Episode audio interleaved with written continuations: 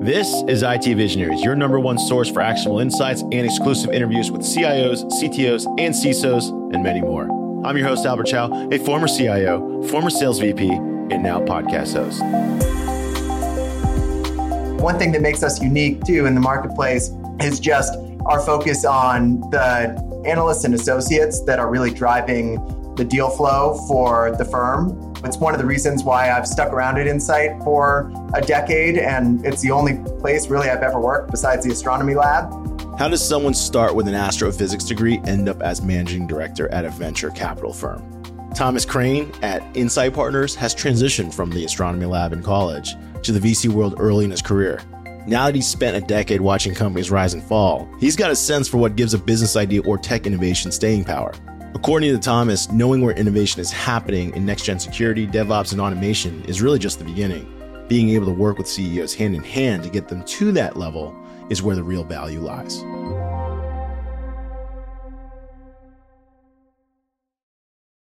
Thomas Krane, welcome to the show.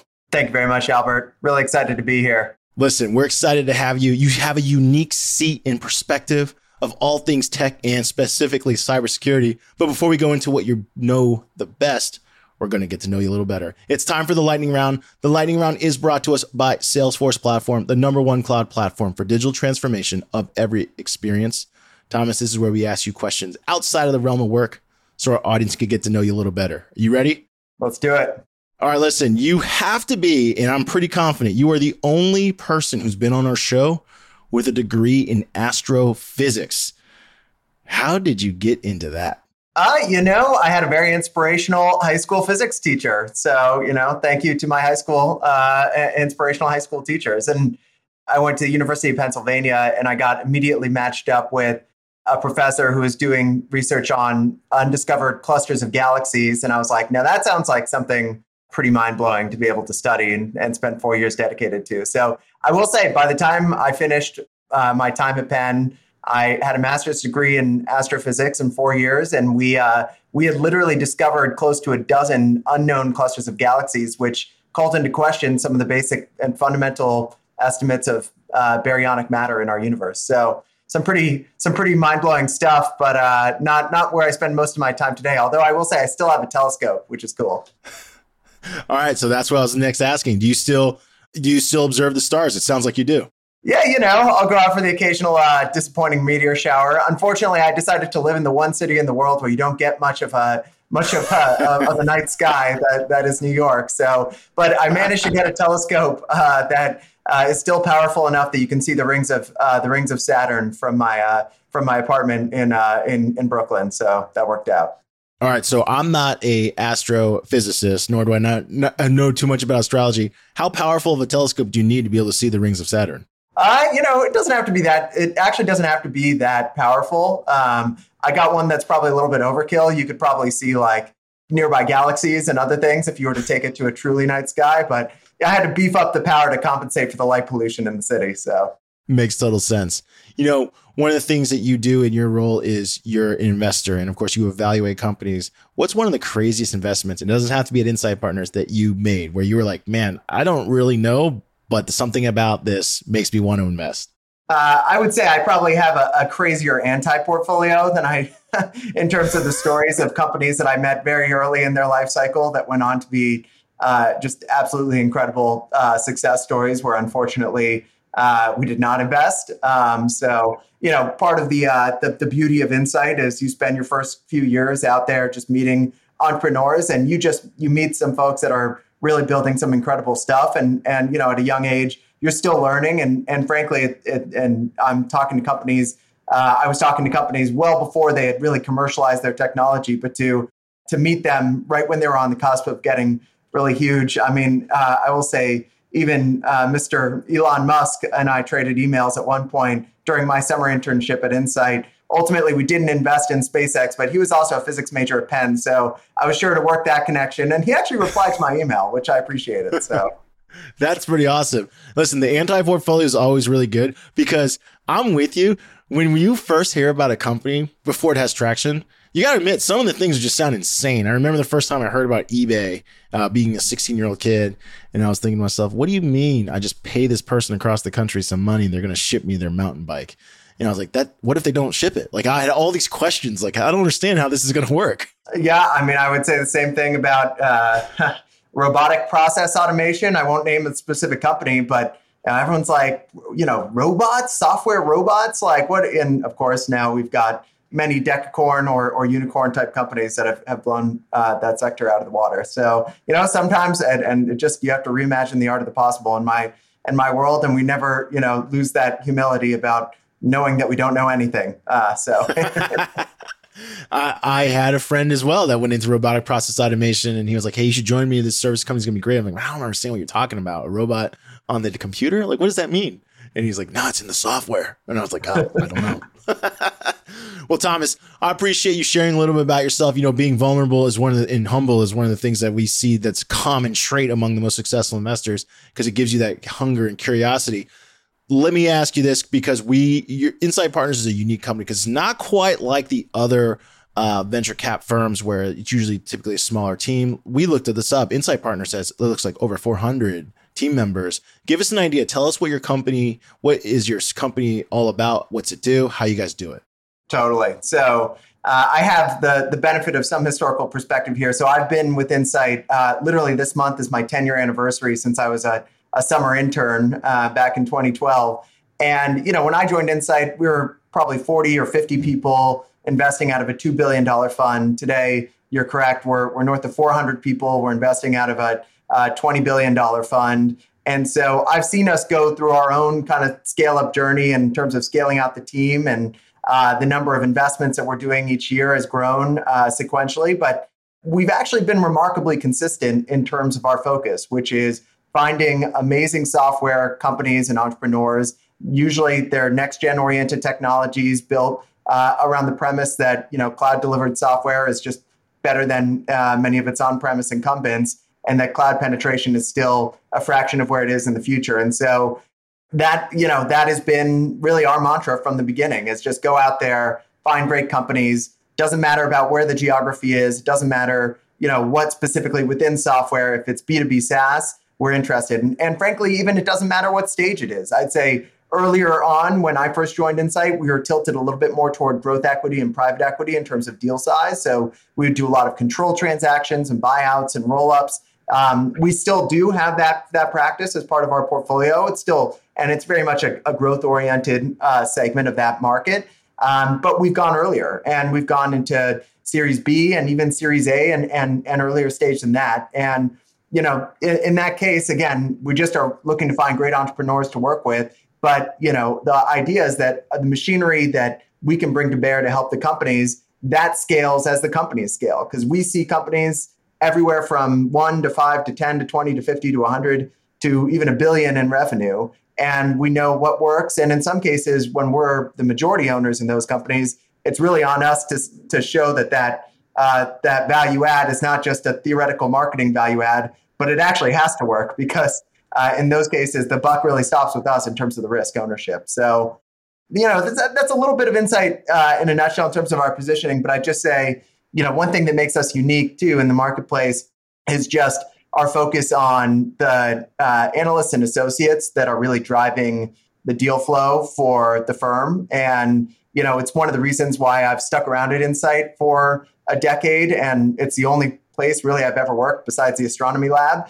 um, in the sense that, you know, we look at those, you know, those folks and, and sort of the, the outbound team to really guide our investment strategy. They are the tip of the spear of what's out there. They're the ones that are building those relationships and the shepherds of entrepreneurs through the insight system, both you know through an investment process, but of course post investment and beyond, all the way to liquidity. And I've made some lifelong friendships um, and relationships with with CEOs that um, that have gone through that journey uh, through with me and and have, have trusted me and entrusted their businesses with me uh, over a half decade period, whole period. And so um, just really excited to be a part of some of those success stories. And I think it's core to our DNA is looking to our junior people and, and the young people on our team to drive the future of, of where we're going. Yeah. And you know, that's that's what's interesting about you is you have I guess, seen it all at the company, right? You said from the very beginning at your internships, you're writing and trading emails with which who would become some of the most influential uh, CEOs of our time. And for yourself now as the managing director or managing partner, how many, I guess, where do you personally, I guess, invest your time? Is it more like building up the analysts inside of the company? Are you still meeting with startup companies? Do you only work with companies that are at, you know, 500 million and north of revenue? Like, where does your time spent now? Yeah, look, I mean, my my time is is in terms of the companies I work with is very much a reflection of our own portfolio construction, which is you know there's a segment in A and B and some of the more company fundamental company building and product market fit types of questions. There's uh, quite a bit in kind of more the growth stage where it's all about how do you go from a handful of sales reps to an army of sales reps uh, located internationally and do that in an efficient but effective way and avoiding the pitfalls of you know that we've seen through our own experience and all the way through to you know late stage buyout i mean there's actually multiple examples in my portfolio of companies where we actually led uh, a venture type of investment call it a, a minority investment um, and ultimately became a source of, uh, of an exit for that company. But the founder CEOs remain as the founder CEOs and continue to drive the company to the next milestone. And the idea that they can come to Insight, it's sort of a it's a different option. It's not selling to a strategic. It's not selling to purely to a, a buyout shop. It's almost like you're doubling down on the partnership that's already working, but you can kind of consolidate the focus, consolidate the cap table, and orient the cap table to drive and optimize the long-term success and outcome of the company. So those are the kinds of situations that we really look for because um, they can be you know very creative, but they can also just be very fulfilling in terms of seeing those companies go all the way absolute to the distance and not having to punch out early just because you know it you know we got caught in a certain part of our hold, hold cycle. Well, listen, you have an interesting perspective because you've gotten a chance to see, of course, companies succeed. You've also, of course, seen companies fail and, and not make it. And you have interesting expertise. Um, directly from the site, it says you have focus areas of cybersecurity, DevOps, IT automation, application software. You know, I'd love to kind of hear what you're seeing the market want. You had mentioned earlier that cloud, for example, cloud is just beginning, which sounds insane. We keep going over this factoid with a lot of different people uh, that are on our show, but it's every time someone tells me the number or what they think the number is, it's always mind blowing. So I got to ask, right now, what percentage of workloads are in the cloud? We've had people say it's un, you know, all kinds of numbers, but I've never heard anyone say a big number. what, what, like we're still basically just the beginning. In your estimation, what percentage of workloads are in the cloud today? Yeah, I think I mentioned. I think it's close to twenty percent today. If uh, you know, twenty percent. But I think that also understates the fact that like this is just the first wave of cloud, yeah. right? I mean, there's going to be I think tertiary or uh, secondary, tertiary waves of of cloud adoption. Companies might even boomerang back and say, "Hey, wait, I moved all this stuff into AWS or whoever, and now I realize that actually maybe there there may be an economic trade off for me to actually insource it and have my own cloud." And so there's going to be all sorts of boomerangs back and forth around that. But if you look at SaaS versus kind of on-prem software penetration, that's where I also think there's just a tremendous amount of opportunity. And you know, you could extrapolate that to you know, uh, individual mobile devices, but also to edge compute and what's happening in terms of the Internet of Things and connected connected devices um, that just make the surface area of this uh, just so broad and and just still such early days in the landscape. Yeah, and you already hinted on earlier with the the RPA category. When you see these different categories emerging, what are you seeing in regards to like categories that are getting a lot of product market fit, categories that where there's a lot of businesses that are getting a lot of enterprise value out of, in emerging categories where you're like, wow, this is going to be a new sector. When you see how software is being built, because that's I think that's the most unique part about being inside of a venture cap firm like yours is you get to see basically how tech, the future is going to be built. It's like what tools, what tooling will the future be built with? And it's like you invest in those tools, of course, it's going to work. It tends to work out. What are you seeing in regards to adoption? Like how widespread is RPA? How widespread is some of these IoT applications? Like what are you seeing in regards to like picking up in velocity of how we build, how we're going to build the future, basically? Totally, totally. I mean, look, I would say fundamentally, um, going back to the, the point of humility and and uh, a, a broad anti portfolio you know, we, we have realized that we're not great at predicting the future here and, and sitting around and, and pretending to have a crystal ball. So, I mean, at the end of the day, we're we're looking at the leading indicators of commercial momentum to inform a huge degree of our investment hypotheses. And then, you know, the benefit of having such a broad portfolio is we've got just a really deep bench of experts and other entrepreneurs that live this day in day, day out that we can draw from in terms of you know is this truly a disruptive technology approach to the market or is this an also ran and kind of an iterative improvement upon a very established and mature kind of solution set? And so you know we're we're constantly challenging ourselves on that but ultimately if the momentum is there companies are doubling. You can usually sense there's some degree of kind of pull from the market then that's usually a pretty good indicator that there's uh, disruptive potential or, or an exciting market opportunity in front of the company. And I would just say there's so much secular change within infrastructure and cyber, where I spend a lot of my time, that it's not hard to imagine that the solutions that were built around this paradigm of data center security and you know a perimeter that you need to fortify and build up uh, are kind of all out the window in the world of cloud and distributed workloads and ephemeral, you know, container uh, containers and remote employees. And so um, it just requires a totally new paradigm. And you know, at the same time, while everything is totally dispersed, it's also as interconnected as it's ever been. And that notion of the software supply chain and and just interconnection among companies and commercial supply chain um, is has never been more poignant than it is today. Give us an idea of you know what you're seeing fundamentally change uh, you mentioned you know commercial viability is often the, the best way to evaluate this. What are some sectors that you're seeing like, hey, they're, they're getting some serious velocity, which you think is going to impact, you know, more companies in the future?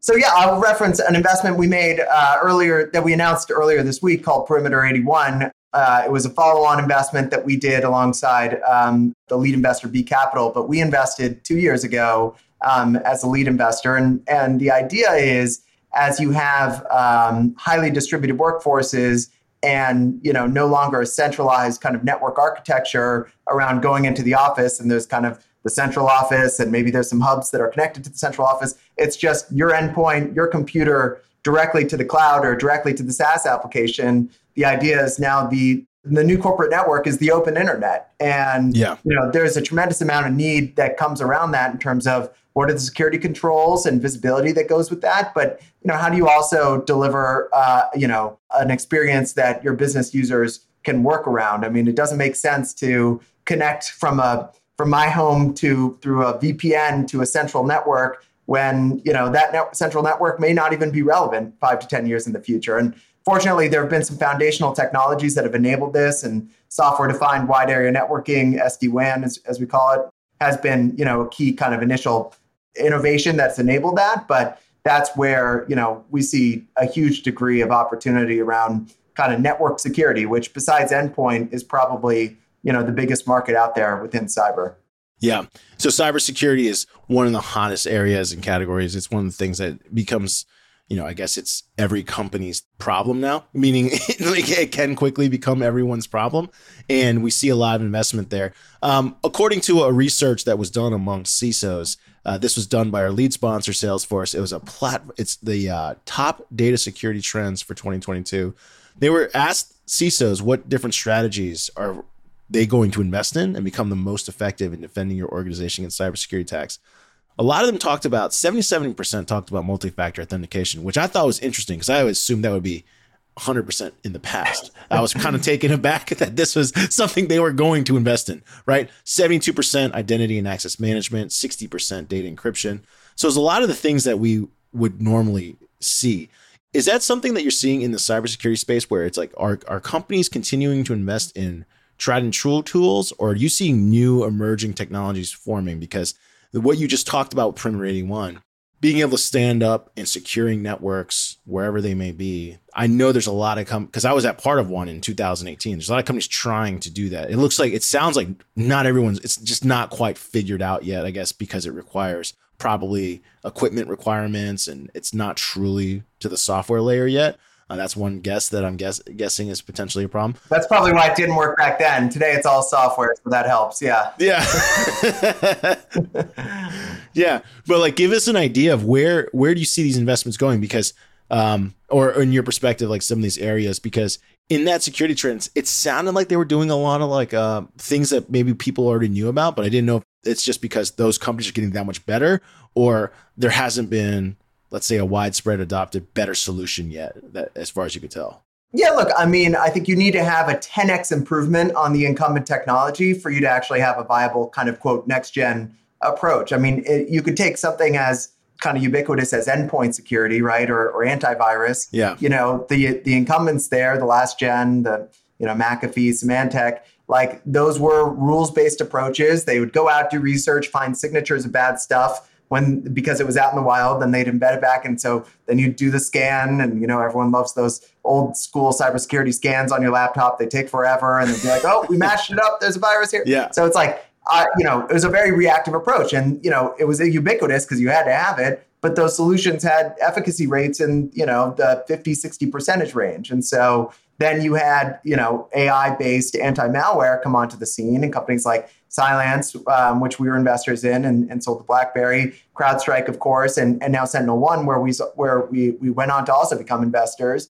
And this is where you can actually apply machine learning to a setting in the wild where you're able to take those efficacy rates of the incumbent technologies and bring them from 50% to 99 and 59% from an anti-malware perspective using you know machine learning algorithms on literally the ones and zeros of the executable binary of the file. And so it's just a fundamentally just new paradigm of how you can approach that technology. You could say the same thing with um, intrusion detection systems and traditional IDS, IPS, and now you apply that to what you know what is called now you know uh, network um, traffic analysis. And again, you're applying machine learning and AI to detect, um, you know, what what are truly anomalies and, and potentially malicious anomalies in a way that was never possible before when you were just kind of checking signatures of, of known bad against you know what's it what's out there in your network and so so there are these true like 10x improvements in technology and a lot of them have been ai enabled that have come and, and really taken the market by storm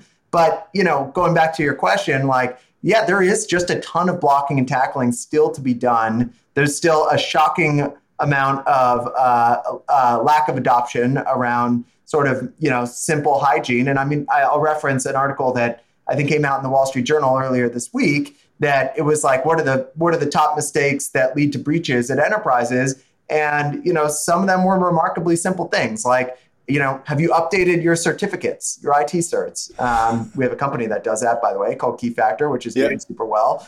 But those are ticking time bombs in your infrastructure, and they, they're meant to expire. So if you're not ahead of that, it can create huge security vulnerabilities or operational issues. Uh, another one they mentioned was, um, you know, updating updating the software on your endpoint. You know, like have you patched? Uh, we have another company that does that, by the way, Automox. It's remote cloud-based patching, and so it's um, but like again, very simple. And uh, you know, the last one I think it was uh, vendor risk, which is another really hot topic. We have a company called Prevalent um, that helps automate the vendor risk assessment process in third parties. You know, the prototypical example being Target, which got breached via their HVAC provider, who happened to have you know the crown jewels access to the network. So they go from some small provider into you know the corporate network of a global 2,000 company. Um, so you know you're only as weak as your weakest link, and that could be you know this long tail of thousands of third parties that you have these are the kinds of blocking and tackling that they sound simple but if you're not ahead of them those are the exposure points that can be potentially catastrophic there you go. I mean, it, sound, it sounds, you know, we had a, we had another, I forget who it is. I'll have to look it up and put it in the show notes, but we had another one of the CISOs come on our show and talk about how like hey, you might be looking for that next great vendor solution, but the reality is, is like you're not even doing what you need to do today that would help really secure your business. So don't worry about what they're doing over there. Fix your own stuff and get going. When you see, you know, one of the things I, I hear in your your explanation of things like what what's worth investing in, whether it's company on a commercially viable basis or Insight Partners for funding, is this idea that it's got to be 10x better. I'm curious because we see every year there's new products and services being launched, being backed. How fast do you think innovation is occurring? Are like the new products of today really 10x better than the ones of the past? Like, it, are people innovating that much faster, like on a year over year basis too? Because we have the existing companies that are also trying to push the edge, right? Some of the companies you've backed, maybe at series A or B level, like every year they're trying to get better and better and better you know, I, I, feel like, you know, like you have Moore's law talking about how like the cost of memory is going to reduce by half every year or whatever the case may be. Like, is innovation expanding at that level where it's like each year's version is like it's getting that much better? Because on sometimes I think it's not, But then I look back, you know, I, like when we look at a hardware level, if I look back to a computer five years ago, like it's unbelievable how slow it is compared to what a computer is today. Is software innovation, do you see it moving that fast or is it more marketing hype or because there's a lot of companies claiming to have breakthroughs? Well, look, I mean, even whatever it was 20 years ago, if you were starting one of the first generation SaaS companies, you still had to buy the equipment, you know, and and yeah. set it up and like host it like in your garage or whatever. So now not only is that compute readily available, but all the tools and services that you need as a developer engineer to just get up and running. And in fact, today's developers they're they're barely writing code. I mean, I I, I had um, one of our summer interns actually told me a funny thing. He's like, you know, I studied computer science at like a top university, but I don't think I could. I don't think I could actually write code to build an application because all I do is look up, you know, what are the components I need to just assemble that application online, and then you know that's the application. But it's actually that's how software development is done today. It's it's yeah. it's aggregating components that have already been pre-built that are battle tested, and open source is a huge component of that. And you know that just enables innovation to happen at such a faster rate because you know the barriers to entry to actually starting something have been lowered drastically, and at the same time you've got incumbents that were built more in this world of client server and you know where they were kind of everything was a big monolith in terms of the architecture. And that's a very disruptible premise to go against when you're a next gen company starting from scratch without you know sort of the the burden of the tech debt to work uh, to work against you. And so so i truly do believe there is a, a much faster pace of innovation happening today owing in part to these kinds of development tools and just sort of the methodology of developing software and SaaS software that uh, you know has enabled it to come faster. And I, I, would also say there are certain ecosystems that have really cultivated this in an effective way. So we've been very um, we've been very active in kind of companies built on top of Force.com, for example. And you know it's a great way to jumpstart not just uh, you know the engineering and and you know application building from an innovation perspective, but also the commercialization of it. And so this is not meant to be a, a commercial for Salesforce in, in terms of my yeah. response here. But you know, even as a venture capital, that's a capitalist, that's an attractive value proposition in terms of the speed to market and speed of um, of innovation. So. Oh, I agree with that part 100%. I mean, I so my personal foray into that was not for Salesforce, but it was for Shopify. I built an app for Shopify. I mean, it was never meant to be a huge company, but it generated revenue. Like, I mean, it was like five days. Like, I it went from like it was it, it spent, spent yeah. five days making it, and I was plugging and selling subs right out the gate. I was like, I couldn't believe it. Like, this is awesome.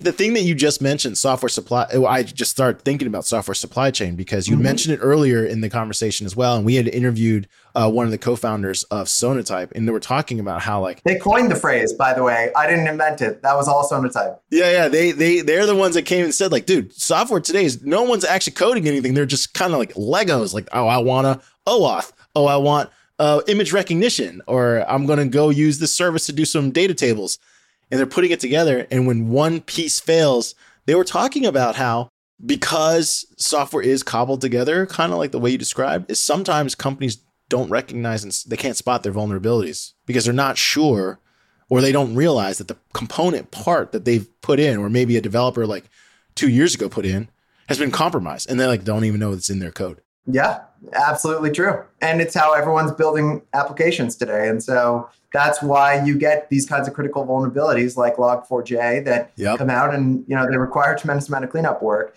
the other thing is just getting ahead of what are those new vulnerabilities before the bad guys start abusing yeah. them those so-called zero days we have a really cool company called recorded future that um, it's a great example i mean when uh, we invested in the company as a minority venture investor and ultimately became um, a majority shareholder in the company um, throughout the course of the life cycle of our investment it's a really great story in terms of partnering with the founding team who's still uh, leading the company today, but through just a transformational evolution in terms of the company's scale. But at the same time, that scale has enabled them to track and identify threats in a way and security, cybersecurity threats in a way that no other company has been able to in the past. And so it's just been one of those sort of self-reinforcing. The more data you have, the better you are at kind of understanding new patterns that are emerging out there in the wild. And you know, they're scanning everything from open web to dark web, deep dark web, and um, and doing it in a machine oriented way. So the dragnet is totally automated.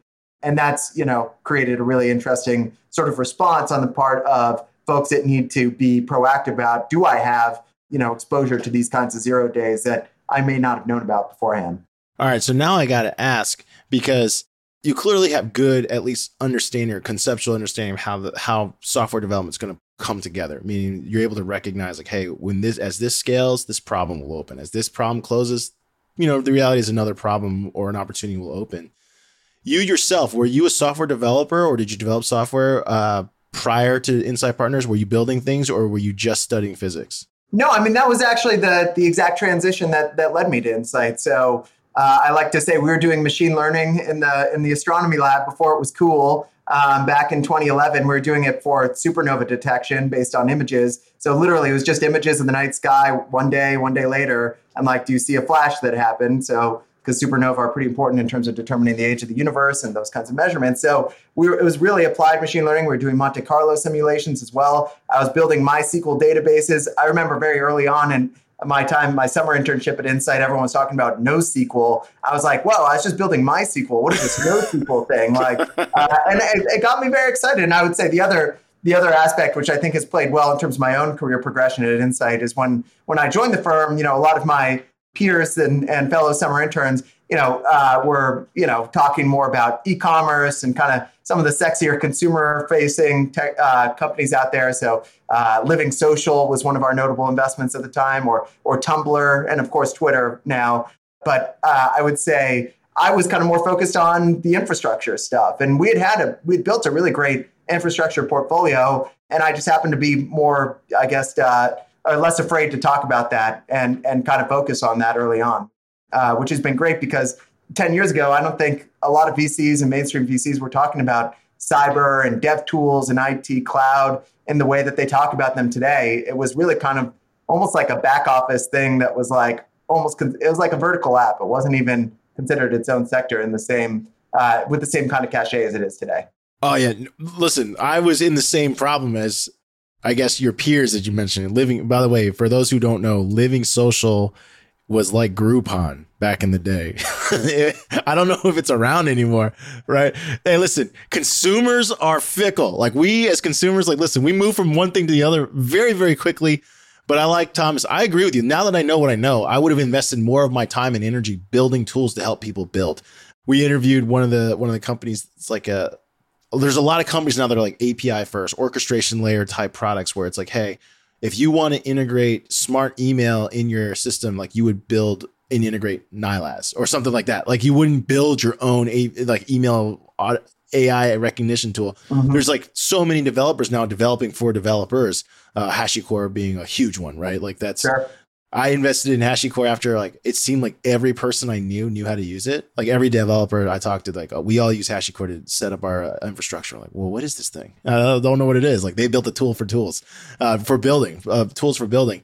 Is that kind of at the core of your personal investment thesis, or do you do you like consumer? Uh, consumer is one of those things that's like really sexy because, of course, yeah, of course, I want to build like you know the next Yeti. Like it's just it's just a cup, but you know it's a billion dollar cup.